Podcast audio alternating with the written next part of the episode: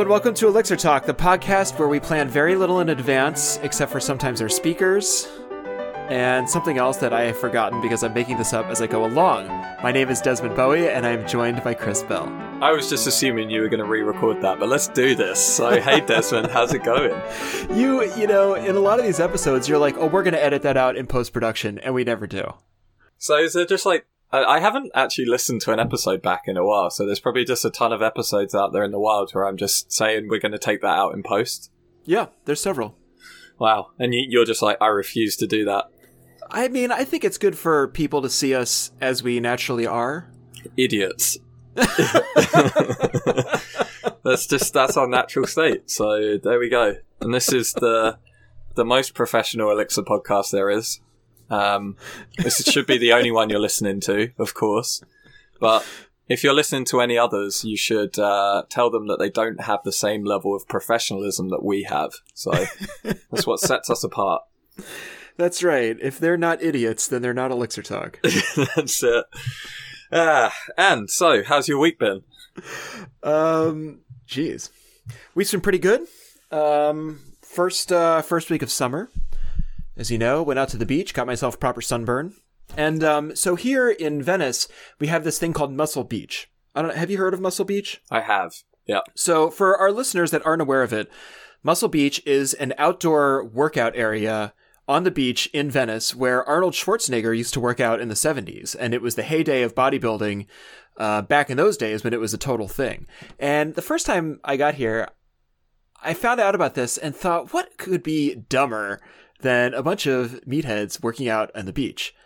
And then one day I decided to do it myself. And it turns out it was pretty nice. It's really nice being outdoors and, um, I don't know, lifting weights. And it was actually totally cool. So anyway, fast forward to uh, yesterday or whenever it was, and they had this whole Memorial Day thing with a bunch of competitions and physique things, and like uh, there was a, a competition for vintage swimsuits. It was mostly the women that did that. I don't know why men don't wear vintage swimsuits. Anyway, it was um delightfully trashy. Yeah, it was pretty weird, but you know, And that's how we- you got sunburned? yeah, I spent two. Well, we only spent a little bit of time there, and then we went out to the beach proper and laid there, and then fell asleep.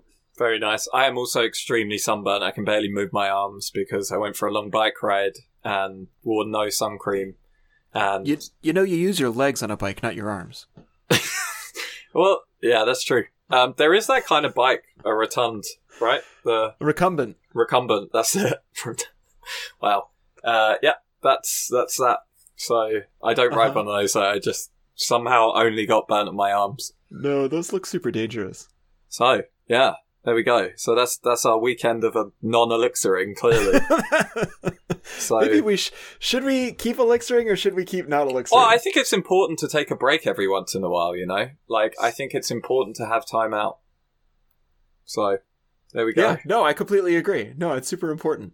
And I you know what? that- I, ha- I have no segue. Do you have a segue? no. okay, we're just going to go. What? A segue to introduce our, our, our guest that's on the podcast today. Ah, yes, we have a guest joining us today who's had to put up with uh, our hilarious jokes for the last few minutes or so, and he's done so with a straight face. Um, we're very excited to welcome Ben Marx to the show. Ben is a um, software architect at Bleacher Report, uh, author of the book Adopting Elixir, and um, fellow founding member of the Erlang Ecosystem Foundation. Um, you've probably seen him giving talks. He's giving a training at the upcoming ElixirConf. Uh, hi, Ben. Hey, thanks for having me on. Nice to see you all. Good to see you as well, Ben. It's, uh, so I first met Ben many years ago. I think it was like three years ago at Elixir Daze, which uh, we were both speaking at, but I haven't seen you in three years, so this is a great reunion.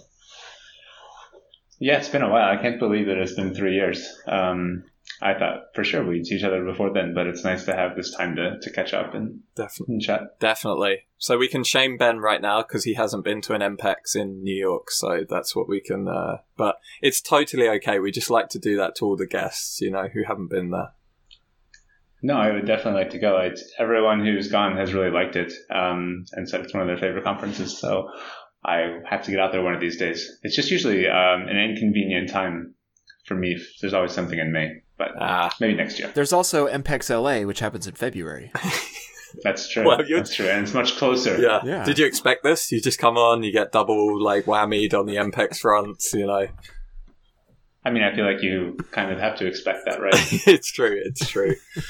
so, Ben, it's great to have you on the show. Um, as an author of a book, Adopting Elixir, and also as uh, an elixirist who's been doing Elixir for some time. Do you want to give us a bit of an introduction to uh, what you've been doing at Bleacher Report and how you got into Elixir in the first place as well? Uh, sure. Well, I'll just start with how I got into Elixir. Um, I was at a at a previous job. Um, I was doing Ruby, but I was really interested in functional programming. So I was trying different functional programming languages, and I really liked Clojure. Um, so I learned. I guess I learned sort of the fundamental functional programming concepts in Clojure. And I started to look around for jobs in Clojure because I really enjoyed the language. Um, and then my boss at the time, I was working on this sync system and was writing it in Ruby. And he mentioned, "Hey, have you heard of this language called Elixir?" And I was like, uh, "No, what, what's this?" And I checked it out, and you know, I saw that Jose Valim was behind it, so that was that was quite interesting. But I saw that it was also on top of Erlang, and that sort of turned me off because I was like, "Oh, I don't really want to work with Erlang." Um, and this shows sort of my naivety and I don't know, maybe prejudicial nature against something that I didn't know. Um, because now I quite love Erlang, and all of the nice things we have with Elixir are largely because of Erlang so I started working on that um, on that sync system, and this was, I mean, I don't I don't think Elixir had reached 1.0 yet. Uh, Phoenix was very very well way far from for 1.0, and then it turns out, and then I found out that BR uh, was doing Elixir, and I applied for the job there and started working here. And I was determined to to work with Elixir, so I started uh, at the time. You know, we were breaking apart our monolith, and it was a transitional time at BR. So, um, fortunately, we had great success with the language, and our the first few projects that we wrote in the language really paid off, um, and that convinced us that the language uh, was worth going into, even though it was still very early on. Uh, with Ecto and Phoenix, I mean, I think when we started with Ecto, change sets weren't a thing yet, so that gives you an idea of how how old the or how early on we were with this So tell us a little bit more about that because um, even now, companies and individuals face what seems like an uphill battle for getting for adopting this technology. But you all, your company, jumped in a long time ago. So someone thought that this had a lot of value to offer even at that stage.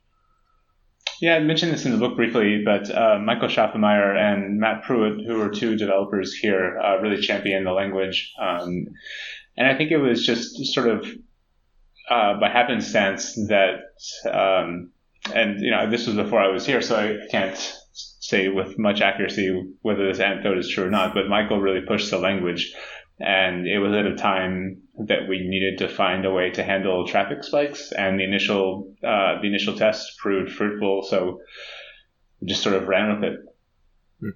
And what was Bleacher No. Report written in before? It, it was Ruby. Okay. So quite a classic transition, I guess, at this point. Yeah, and and for us, and I think this is actually one of the strong uh, selling points of Phoenix is that you don't have to worry about um, OTP so much in the beginning. You can you can sort of write um, maybe not optimal Elixir at the beginning because you're learning the language, but uh, behind the scenes, the the Beam takes care of a lot of the the things for you. That, you know, with crashing and restarting and these things you're not even aware of. So that was a real boon for us because you know you, I look back at the code I wrote four years ago and it's I mean it just looks like Ruby that was sort of you know smushed into Elixir, but it worked. Mhm. Um, and so over time we've refined that, and I think that's probably true for a lot of companies as well. So is your was your transition kind of a straight convert Rails to Phoenix stateless um, RESTful web app?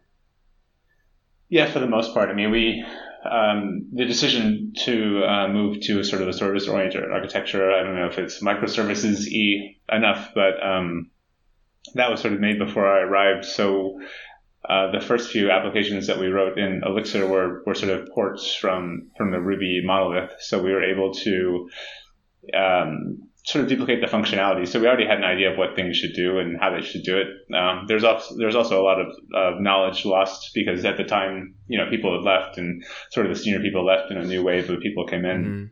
Mm-hmm. So we sort of had to uh, unearth some of the hidden things. Um, but that's sort of the way that we've kept it. Like we don't do any uh, any stateful stuff. Even now.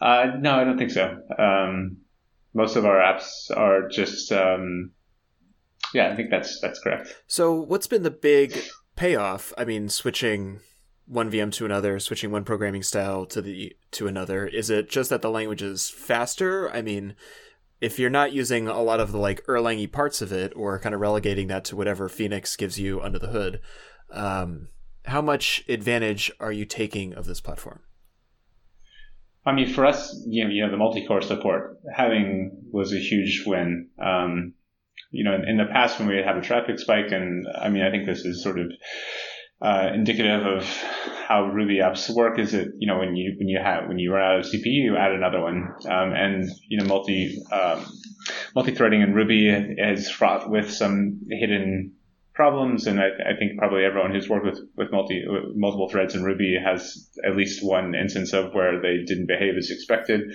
Uh, but with Erlang and Elixir, you get the multi-core support built in, um, and also the way uh, one of our our early applications was the push notification service you know, and push and, and Erlang was designed for telecoms, right? Lots of lots of connections doing simple things, holding a connection between two people talking, um, and push notifications are similar to that. So that was um, that was something that, that proved to pretty much you know the uh, both our our internal users, the people who program uh, in the app, and our user our external users, um, when you can see that our push notifications are consistently the fastest, that's a pretty easy selling point. So, you know, if, if you say that, well, now we can serve content in 50 milliseconds instead of 100, uh, 150 milliseconds or 500 milliseconds, that's not, you know, that's not as tangible when, but when your notifications are quicker, uh, that's pretty tangible. And also we're, we're doing it on, uh, on much simpler service um, than we had before. So, um, I mean, when you're transitioning this, there were not a lot of resources in those days for learning the language, for learning about how to design systems. So, how did you figure this out?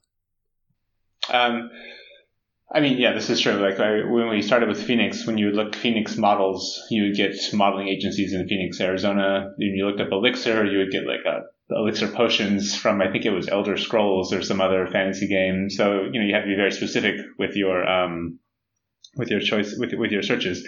But uh, we actually before we started releasing this into production, we had uh, consultants from Erlang Solutions come come by and and uh, sort of just make sure that we were doing things in a in a decent way. And uh, for the most part, uh, they, they, were. Um, they gave us a thumbs up. They gave us some tips on how to more effectively, you know, do to, to handle um, uh, concurrent requests and concurrent processing, which which uh, helped out a lot.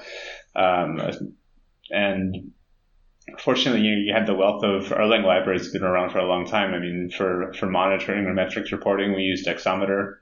Um, for let's see what else most of the I would say most of the early libraries that we use for interacting with things were probably Erlang libraries.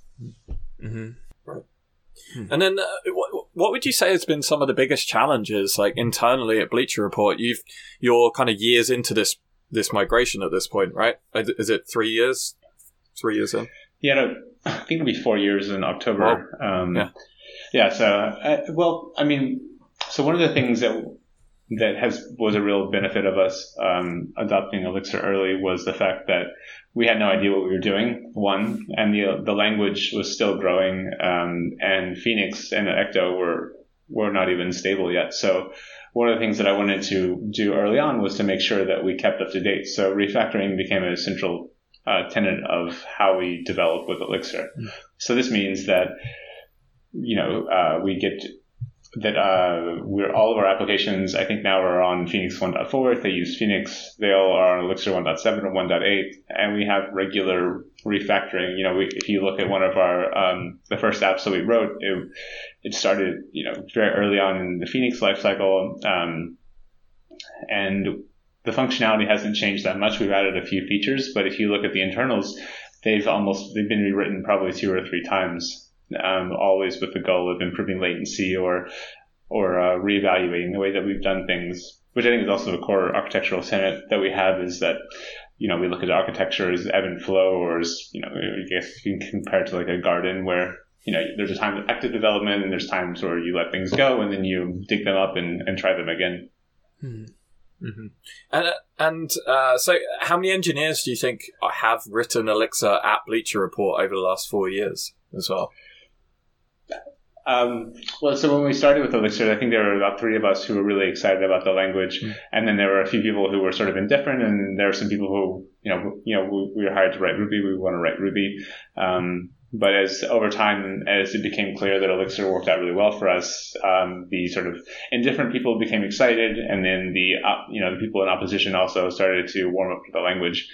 Um, but I think if you look at that app that I was talking about over the last four years, I think 40, maybe 40 people, 30 people have touched it. I'll have to have to check, mm. but um, but the idea also is the way that we structure our teams is uh, that you should be able to work on pretty much any of our backend apps. We also, you know, we, we have cross-functional teams, um, and we don't we don't do full stack. So if you work on uh, the backend, you're going to do backend for the most part. Um, so we try to structure our apps as uniformly as we can.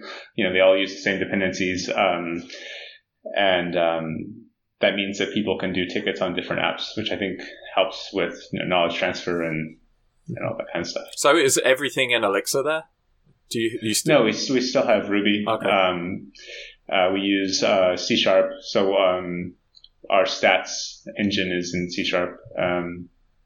And that was uh, we that was a company that was acquired, and it works well. Um, and um, so for the Ruby stuff, uh, sort of the the idea at the time was once we decided we were going in Elixir, um, if we wanted to, if it was consumer facing app, then it had to be in Elixir. Um, otherwise, you know, for some internal admin apps or something else, then if you want to write Ruby, that's fine. And we we started using Kafka pretty heavily about a year year ago. Um, and at the time, uh, the Elixir and Erlang drivers just weren't comparable um, to the Ruby drivers. So some of our uh, Ruby consu- or some of our consumers are in Ruby.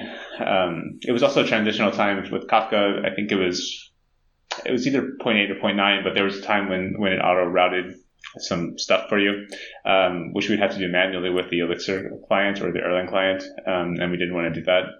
Uh, but now that now that we again have been using Kafka for about a year or so, we're reevaluating how we use Kafka. Um, we've been using Broad pretty heavily now for consumers on the Elixir side, uh, as some of our existing Elixir apps also use um, Kafka. So again, know, we, we take a look at something, we evaluate it for a while. If it works, we continue with it. Otherwise, we, we try a different solution. Hmm. Nice. Yeah, that's very cool. And I mean, so you, you literally wrote the book on adopting Elixir, right? That was a project I think you did. Was that last year or the year before? Uh, well, I mean, Jose and Bruce, we all sort of contributed. Sure. That was our shared project. Right. Um, uh, I guess it was last year. I don't know. Time has no meaning anymore. I know, right? it feels but, like that right now. What? yeah. when did that happen? I think it was. Yeah, I don't know. It just days. I don't know. Especially in San Francisco, the, the the weather's the same every day except in the summer when it's cold. So it's really hard to remember if something was in October or February. I, I can relate to that. Only instead of cold, it's warm. yeah. yeah, that's true. Nice. Uh, well, yeah. Sorry, the the three of you wrote the book together, um, and it, and Bleacher Report was uh, really championed as one of the success stories in the Elixir community. I would say, right? Um, can you talk a bit about uh, the book and some of the topics that you go into, and uh, you know some of the challenges other companies have had uh, when adopting Elixir?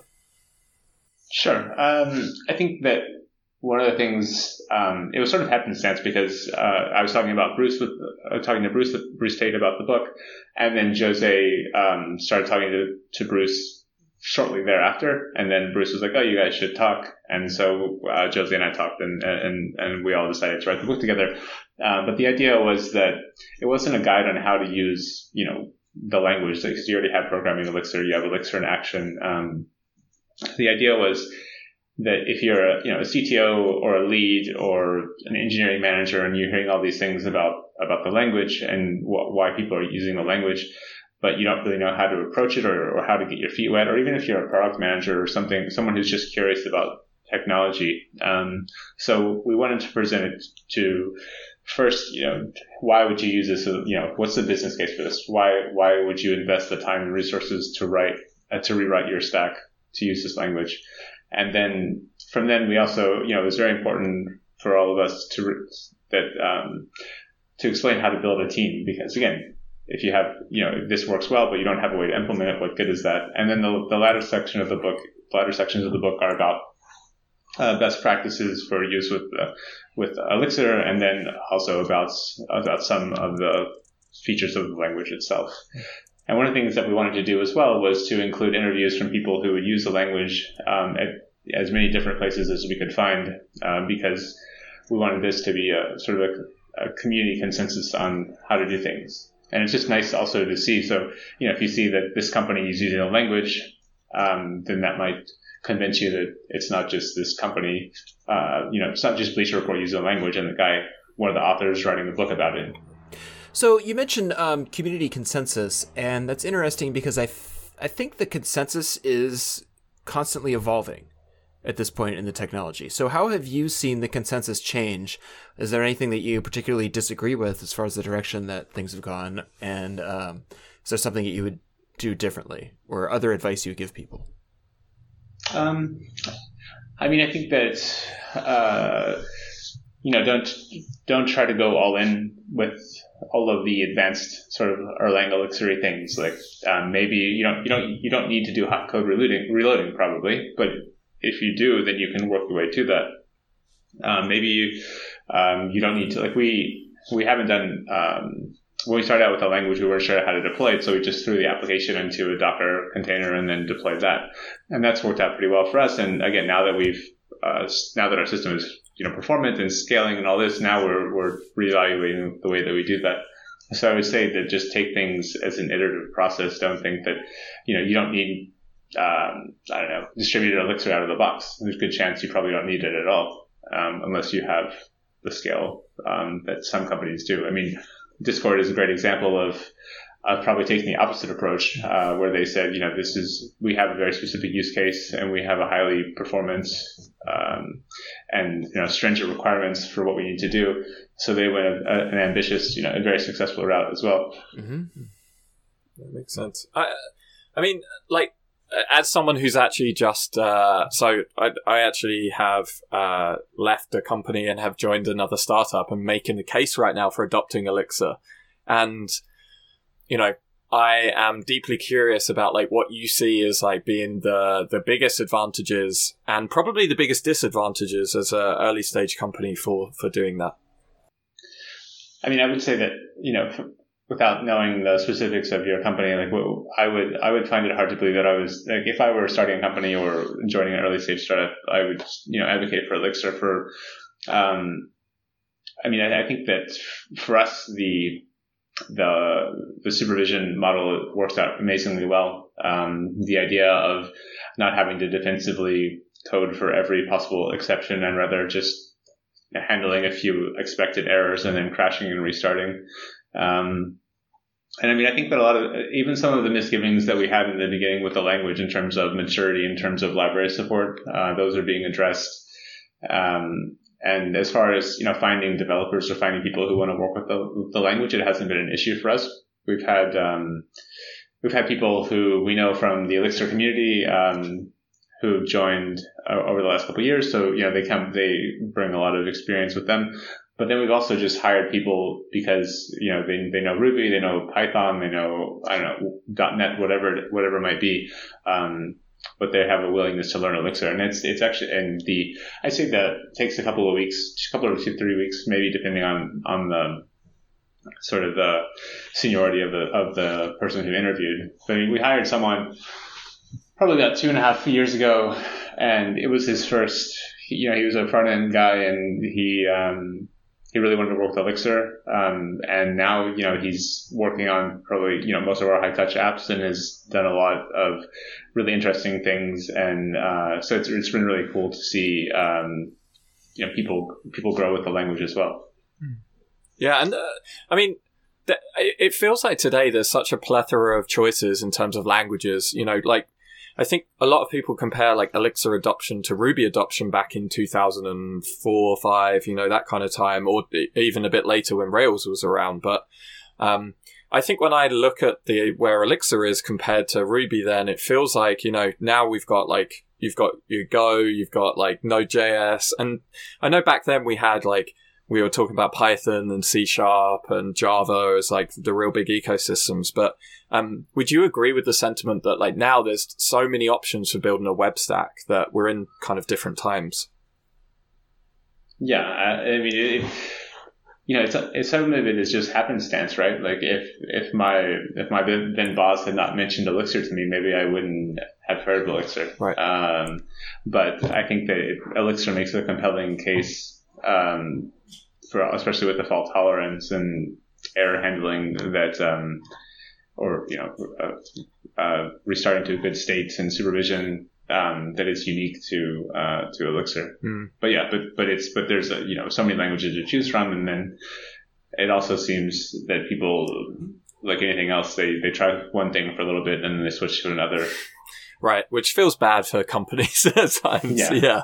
I don't think I would want to work somewhere where there's like that many different languages floating around. It seems like, especially in smaller teams, I think like clearly it sounds like you've got a lot of, uh, you've had a lot of advantages from having, uh, kind of smaller teams who are focused around one language and can be very productive across those apps as a result.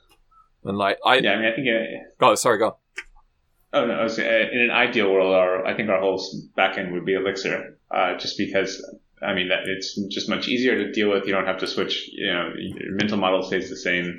Um, it makes everything that much easier to, to deal with. But um, it is the way it is. Yeah, not have it. I was talking to someone this morning about larger companies that are adopting Elixir for various services um, to keep senior engineers around to keep them engaged because people work in a thing for a while and they get kind of tired of it, or maybe it's not it's no longer the optimal choice for uh, the problem at hand. And so companies kind of toss them a bone and say, "Oh, well, we'll let you use Elixir for blah blah blah." And I can remember a couple years ago. Well, this is more than a couple years ago. Uh, buying into the polyglot argument of yeah, you know, use something like a message bus, and that means you can write services in whatever language is the best fit. And I would in those days I was like, cool. Also, I want to write an app in Clojure, and I want to try something in Scala. And that was a younger, um, more exuberant uh, Desmond. And now, like, I would write pretty much everything in Elixir if I could. And, well, I mean, I guess I can. But the advantages of using a more particular language are much diminished for a lot of the problems. Like Elixir is a good enough general purpose language. I would not use it for heavily scripted stuff, like a bunch of shell scripts.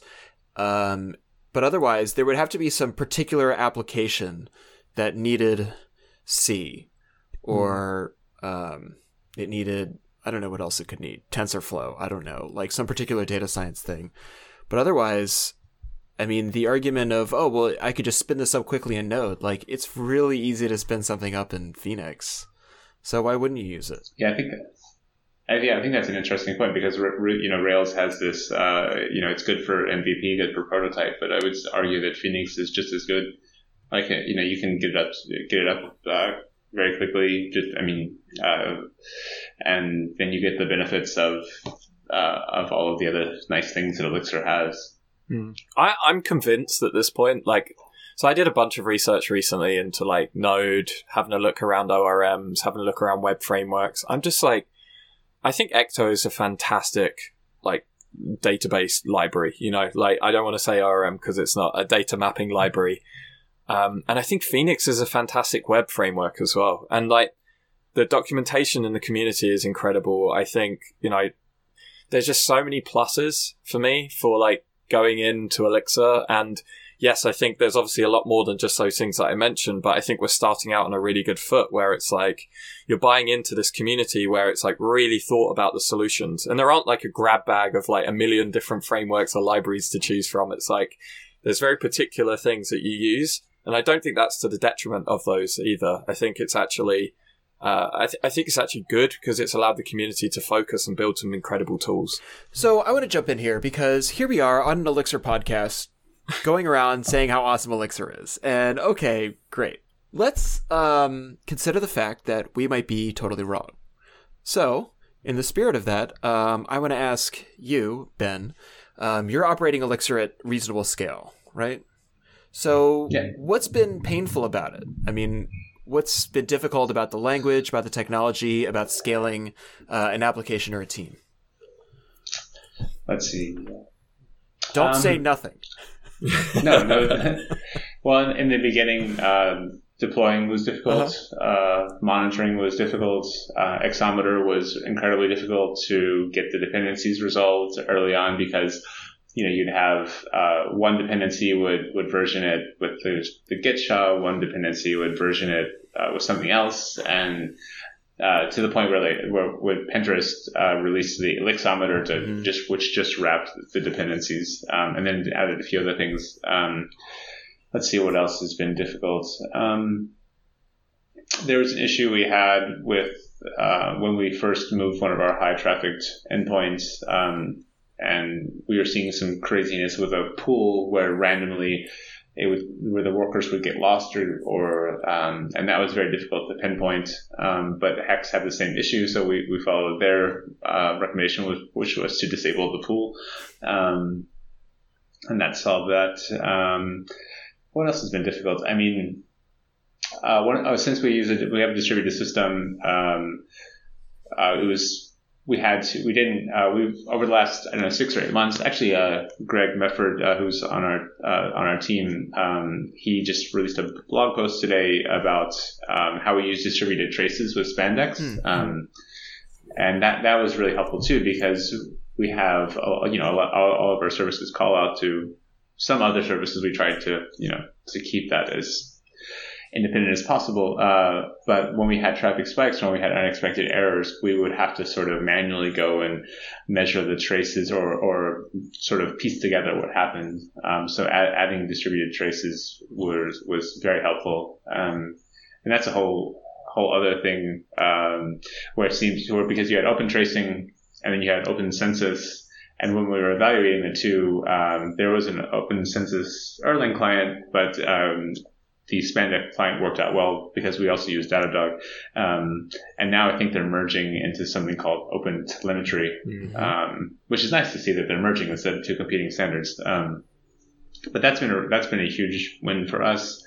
Uh, the Kafka stuff was a bit frustrating because um, you, know, you have Java, Go, .NET, which are sort of first class citizens uh, on Confluent. I mean Java and Go for sure. I think the .NET client I think Confluent also makes one as well. And so there was a lot of discussion around, well, why are we writing this with Elixir when we should just use Java? We can find, you know, we have, we have in-house C sharp developers. Why don't we just do that?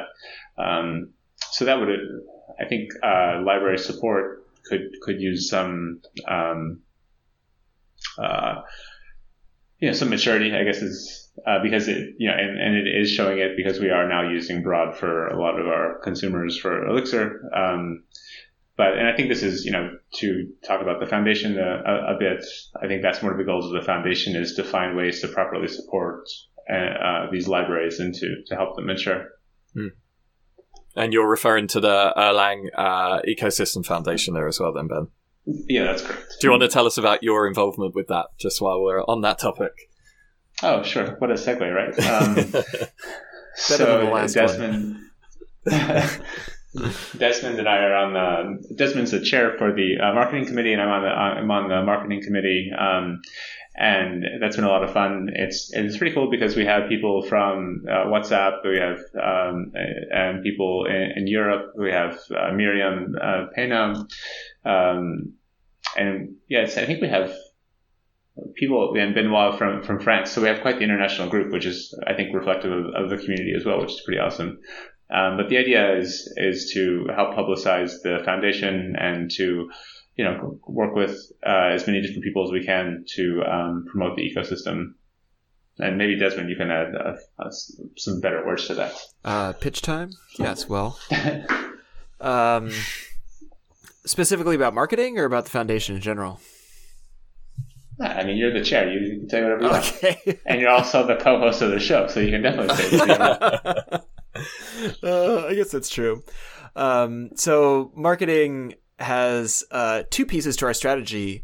One is promoting the ecosystem within the ecosystem. So talking about the interesting work that companies um, are doing, li- um the new libraries that come out, and also promoting the work of other working groups. Um, as Ben mentioned, the observability group is trying to consolidate how we measure things uh, in the VM and not just come up with a bunch of new standards. So, talking about the stuff that they're doing and the work that's coming along the pipe is one of the things that marketing is tasked with. And the other thing is expanding the community, which to us looks like going into other tech communities, going into other scenes, um, and talking about the platform as a viable solution, which means talking not just to engineers who might be working in Java or JavaScript or C Sharp and turning them onto it, but also talking to decision makers who could be engineering managers, they could be CEOs or VCs or government officials or university professors.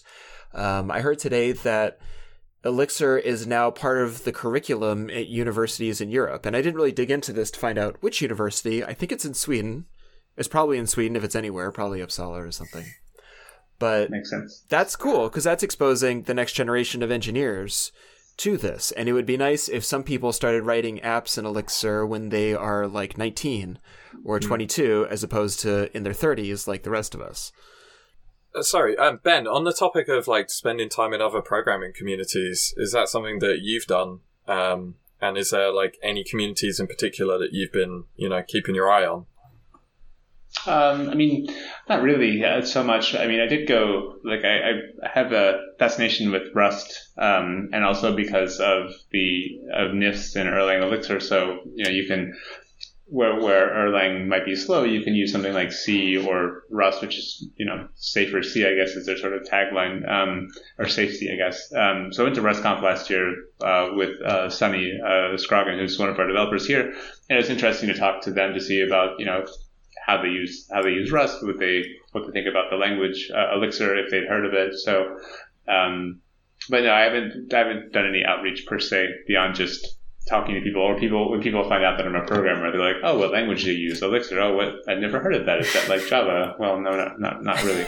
So um, that's been another way to sort of talk about just informally. So, Yeah. side question, um, or unrelated question, where it's said related question, that's why I thought of it. So, Ben, you're using Elixir at scale. Do you use NIFs in your code? Has Erlang ever been too slow? Uh, we use Jiffy um, on one of, I think, just one of our applications now. So Jiffy is, you know, JSON parser, uh, encoder, decoder, but it has a CNIF. But no, we have not had need to write any of our own NIFs. And, you know, as, as someone, I would strongly discourage people from, from doing, from doing that. Mm. Uh, at, at work. If you want to, you know, at your own company, do whatever you want. But, um, there would have to be a strongly compelling reason for us to write, to write a NIF. Did you read the uh, Discord post about the sorted set they wrote in Rust? Yeah, and again, that, I mean, I think for dis, for Discord's uh, use case, they obviously know what they're doing, and, and that works out well for them. Um, and but I, I suppose, well, I'm not going to commit to that, but I think Rust is a better choice than C if you're going to write a NIF. Let's just leave it at that. so, I mean, what I'm trying to get at is when people say, "Oh, Erlang's slow," I wouldn't use Erlang for something that needed speed, and my response is, "How much speed do you need?" Yeah, that's a good point. I mean, I think Erlang, for what we need, we have lots of, you know, we have millions of users who want to get information about some sports thing that happened. Um, so, which is, I guess, similar to a telephone call, right? There, we're not doing a lot of calculation on the fly. We're just serving content. Um, so, I mean, our traffic's very read, read heavy, uh, even with our, our new features that are, you know, more user generated, um, interactions and, and content. Um, I think that uh, no, Erlang has not been an, an issue for us in terms of, of speed. But you know, if we were processing, doing lots of number crunching, then yeah, I could imagine that that might be uh that might be something where Erlang might not shine like it does for us now. Mm-hmm. Yeah. What about you, Desmond? Have you been to any other communities recently and like spread the good gospel of Elixir? Not recently. No, I mean I've been thinking about this a lot recently, um, with the foundation getting off the ground and trying to figure out what the strategy is. And I mean, I've spoken at other meetups around LA. Um, spoke at the Ruby meetup. I guess that was a year ago now. But I want to go back to the JavaScript meetup and talk about Live View. Um, I want to go to the Ruby meetup and talk about Live View. Um, I'm interested in UX right now. I'm interested in, okay, so we have this live view library. My thing is everything should now be real time. Okay, well, how do businesses and how do designers think about um, real time? Like, what are the ramifications for users and how we think about front ends? So that's that's kind of that's on my plate next, as opposed to singing praises at a um, Python meetup. Ben, what's your take on Live View? I feel like we have to ask this to every guest right now. I think it's great. I mean, um, I've only used it for some small, small things. Um, but again, like if, you know, if we need to write like a simple admin app or, um, I don't know, some, some internal tools that we would need to use JavaScript for, uh, in the past, I don't see why we wouldn't use Live View. Mm. Uh, you know, since since we have since we do have you know uh, front end developers and back end developers, uh, then it doesn't have the same use case for us. But because uh, I can, I don't think that they would say, "Oh, we're not going to use React. We're just going to write everything in LiveView." I don't see that that, that would happen. But um, but I think in terms of building sort of inter- internal tools for monitoring various things, I, I think it's, it's a great great use case uh, for us. And then you know you can see all of the things that, that people are building with with LiveView. Um, so you know I think uh, well, it, yeah I, I don't know how how you could be disappointed with it, I guess. Yeah, no, absolutely. Do you think do you think it's the like one of the killer things that brings more people over to this community? I don't know. I, I think it'll time will tell because I imagine if people are skeptical about Elixir, then they're going to be even more um, skeptical about Live View because it's like, oh, here's this language, and now we're doing it without JavaScript. So I think you would probably have to buy into to Elixir before you mm. um, I, I, think like it could be a supporting point to, to move to Elixir, but if, if you're unsure about the language itself, I don't know that Live View would be the thing that would, would bring you over. Mm. What's been like in your experience? What's been the biggest pushbacks that you've heard every time you bring up Elixir? Um, hiring developers. Like I talked to a company a couple weeks ago. Um, they, you know, they, they were sort of asking how we've hired developers and you know, explain that you just hire good people and you train them. Um, and I, there are other companies who have done that strategy and done it successfully. Um, I think people maybe aren't convinced that the language will have as widespread adoption as as Ruby or or, um, or Python. Um, but I imagine you know you could have said the same thing in 2005, 2008 about about Ruby or Rails that they wouldn't have had this widespread adoption. And you know here we are. Um, so I, I, mean, and I think I, I, don't remember who posted this on Twitter, but uh, but people have said that uh, companies also consider it a competitive advantage. They don't want to advertise that they're using Elixir because they don't want their competitors to to, to take advantage of this language. So I think that was Joe Armstrong, right? I think that was one of his tweets. From, oh yeah, yeah, yeah which, uh, yeah, sad. We uh, actually on that note, uh, we were actually doing an, uh, a fundraising exercise for uh, raising money on behalf of Joe for the American Lung Association. So we should put a link to that in the show notes while we're on that topic as mm-hmm. well. So um, I, I, that's great. Desmond, do you know how much money we've raised to date? Um, I haven't looked at it.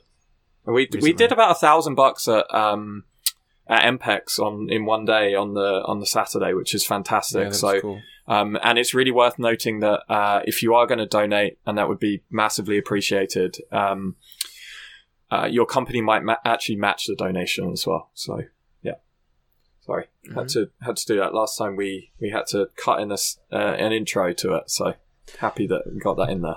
Yeah, it's it's so interesting to me that a company would not talk about this kind of technology because it's not something they've proprietarily developed.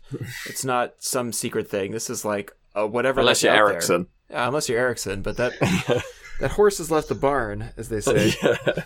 Um, yeah. So that a company would not advertise it is it's just it's just such a different mentality. I'm not hating on these companies' decisions or anything, but it's very different from what we're used to, uh, which is people singing from the minarets about the, their technology choices.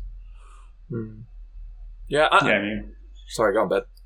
I mean, we've certainly not been shy about that. yeah, right. Right.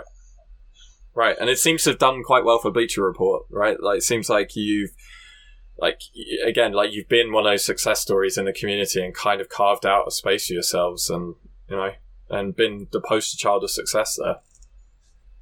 Yeah, and, and I think um, it's been a competitive advantage for us actually in hiring because people want to work with the language, they want to work with it at scale. So even, you know, I mean, everyone knows this around work, but I don't care about sports. So the fact that I'm working for a sports company is sometimes a bit curious to me. But um, but whenever people ask, "Oh, why do you work for a sports company?" One, it's because you know we have scale and we get to use the language that I want to work with. You know, it also helps that you know, we we do have a great team here. Uh, everyone gets along really well, um, and yeah, we have we have a lot of uh, a lot of fun together, and we, I think we trust each other um, when we develop software. Um, but it's definitely been a competitive competitive advantage for us in hiring mm-hmm. um, hiring good developers from from wherever, and especially now that we work we we do um, remote. I think we've hired mostly remote people over the last year and a half or so. Oh wow! Uh, yeah, so our team. I mean, we have people all over the country now. It's pretty cool. Mm-hmm. How does that um, work for you? Like working remotely? Well, I work in the office um, since I'm in the Bay. But uh, I think it's been good. I mean, again, I think we apply the same approach to integrating sort of remote, uh, remote, remote people that we did with Elixir, where we we don't expect to get things right the first time, and we encourage a lot of feedback from from our remote developers, what works, what doesn't, um, and I think that that we're improving as we go along. And I think just understanding that what we do now might not be what we do in six months, but for now, this is the the best way to approach things, and we'll reevaluate it as we go. Um, but it's been great because we've hired great people from all over the country, and this is you know not just on the back end, but on uh, all parts of the stack. So I think we have five or six people in Tennessee, maybe four or five in Kansas City, uh, Florida, uh, lots of places, mm-hmm. Idaho, Utah, yeah. Nice, and uh, one of those people is also Chris, Chris Keathley as well, right? That's correct. He's one of our Tennessee people. Nice. And uh, I guess as another segue, just doing it constantly today, um, you're actually given a training with Chris as well. Do you want to tell us a bit more about that then? Sure. Um, so this is, I think, the third time we'll we'll have done this training, but it's basically uh, creating resilient systems with Elixir. Uh, so what we want, what we um, this is something that people haven't really explored too much um, in terms of using distributed Elixir. Um, I mean, set distributed Erlang aside, um, because you know it has a longer history with, within companies. Uh, but if you're starting out with with Elixir and or you do want to try distributed Elixir, um, this is sort of an intro intro to that. So we start out with sort of the building blocks of Elixir, and then we we uh, walk through the day. Um, I think we're going to change things up based on some feedback we've gotten over the last couple of times, and also we just want to try some different things. But the idea is to have an understanding of of how distributed systems work in Elixir. Um, and then hopefully by the end of the day, you'll have enough to see if, if distributed Elixir makes sense for you, for you or your company and some resources to, to try things out further. Um, and then we'll, we'll see where, where we go from there as far as other trainings go. Mm. Nice. And you pitch that as a beginner training as well, right? Like, do, do you, are you expecting people to come in with a good understanding of Elixir before they take on that course? Yeah, that's correct. I, I, guess when I say beginner, I mean beginning with distributed systems. Right. They should under, you know, you should be able to to write Elixir, understand what you know Elixir is. Um, and uh, you know, with trainings, it's always hard because it's really hard to pinpoint um, the right level. You know, like uh, I think last year or maybe it was the year before, James Fish and I did uh, OTP training a couple of times, yeah. and we did it for two days. And some people took the very basic intro to Elixir class, and then like having ne- never used the language before, and then took our class the next day. And so that that was a bit. I think that was a bit. Um, there's a bit too much of a jump there. But we, you know, we try to uh, we try to encourage people to work together and and solve the problems together and and then present their findings. So even if you don't really understand what's going on or, or understand everything, hopefully you can uh, get the gist of it and, and find out where, where to go from there. Amazing. Uh, we'll put a link to the training in the show notes. Um, and I'm guessing you'll be at ElixirConf then and be around for the conference itself, or? so I'm going. I'm just going to be there for the training. So um, uh, my partner, and I are expecting our first child at the end of July. So um, I'm just going to fly out to do the training and then come back. So Aoi's parents, uh, mom will be here. Uh, she's from Japan, so her her parents are going to fly in, but her mom will be here for I think six weeks just to sort of help us out. Um, so I don't feel too bad about leaving for, for two days to do training. Um, and then when I come back, uh, Aoi's mom will, will head back to Japan and then Aoi and the, our, our child and I will find out what it means to raise a child, I guess. is there well, congratulations. That's amazing. Is there a training for that or, uh... well, we are taking childbirth classes. Okay. So I guess so. Amazing. Yeah. yeah, that sounds like a whole other endeavor uh, that you're gonna need to, I don't know, ramp up on pretty fast. I'm guessing. Yeah, I, I mean, I don't know. I still don't know how to change a diaper, but apparently you figure that out, or someone shows you how to do that. Well, it's kind of like hiring Elixir developers. You just find competent people and then you train them on the job. Yeah, but there's no take-home test for this, right? The take-home test is just... the diaper. yeah, take that home. You'll be running it in production. That's uh, that's for sure. yeah, yeah, in real time.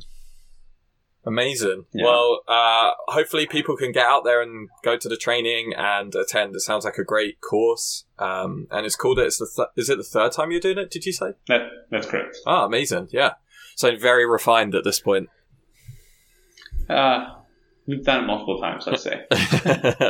nice. Well, um, yeah, it sounds great, and hopefully, some people who are listening to the show can get out there and uh, participate as well. So, mm-hmm. yeah, cool. Um, ben, is there anything that you would like us to plug? Uh, anything you'd like um, us to mention? No, I, I, think you you covered it right. We um, talked about the foundation. We talked about um, adopting Elixir. We talked about the training, and talked about you know how uh, you know what BR is doing and and um, you know and all that. So I think we've covered it. But but you know, but just to reiterate, like it's been you know I I think uh, I mentioned this a few times talking about how in the beginning we were sort of uncertain about the language, um, but we really had a lot of support from you know the directors and our our VP and to and they gave us a lot of of leeway to run with the language. And I could see in another situation where they might have been like, uh, this, this doesn't work out. So I think that's that's been really one of the really nice things about working here is that we get a lot of freedom to try things, and uh, we have we generally have the support of people people love us to to run with it, and the results have been great. So hopefully that continues. Which I imagine it will. Yeah, I, I think it's so great to have. Um, all of you kind of in the community promoting what you're doing and talking about it so openly as well. So thank you for that and uh, for all of the talks you've done over the years. It seems uh, like you're either at a conference or speaking at a conference every time I look, Ben. So it's pretty cool. well, well, the baby is going to change all that. So, so this is the yeah, this is the last of an appearance for a while, I guess. So yeah, we'll have to come to EMPEX next year. I mean, exactly. You clear, can bring the clearly. child, like you can bring a baby along, and we can That's find. good. Some, I'll just yeah. I'll put him in uh, the baby Bjorn or whatever and speak with him. With him. That that would be a first. that would definitely be a first. Yeah, be very cool. Hmm. There we go. Well, Ben, uh, it's been an absolute pleasure having you on the show today. Um, thank you so much for joining us and for everything you've been doing in the community, uh, past, present, and future. Um, it's great to have you here, and yes, thank you for being here. Yeah, thanks for having me. And uh, you know, it's really I think uh, one of the great things about the Elixir community is that people, you know, you meet people at different conferences and you make these new connections that you wouldn't make otherwise. And it's awesome to see it grow and uh, hope to see it grow more. So thanks, and it's nice to see you again, Chris. It's been a long time. Yeah, and, it's uh, great to see you as well. Yeah, you know, Desmond and I see each other twice a month now. So yeah, uh, oh yeah, just the meetups. Yeah. Oh, actually, oh for the Erlef stuff. Yeah, yeah exactly makes sense. Cool. Well, uh, thank you so much again, Ben. And uh, if you like this episode, um, you can give us a rating or a review wherever you're getting this podcast today. Uh, and please tell your friends about it. Um, we obviously are very invested in trying to spread the word in the, in the Elixir community and beyond, not just about the podcast, but about the language as well. Um, and obviously, having people like Ben on the show hopefully we'll help with the things like that. But uh, yeah, we, we really want to see this this language spread and this community grow as well. So um, if you want to get in touch with us, you can do so at Twitter, which is twitter.com forward slash elixir talk. Uh, and you can even submit a question that we may or may not answer, but we might. Um, so please do so. You can do that via GitHub, which is github.com forward slash elixir talk forward slash elixir talk. So it's that time, Ben. Uh, so, as always, folks, we do our little outro. So, we're going to give that a go here today. Um, and uh, yeah, thank you very much for listening, everyone. And Keep keep elixiring. elixiring. Sorry. Yeah, mostly.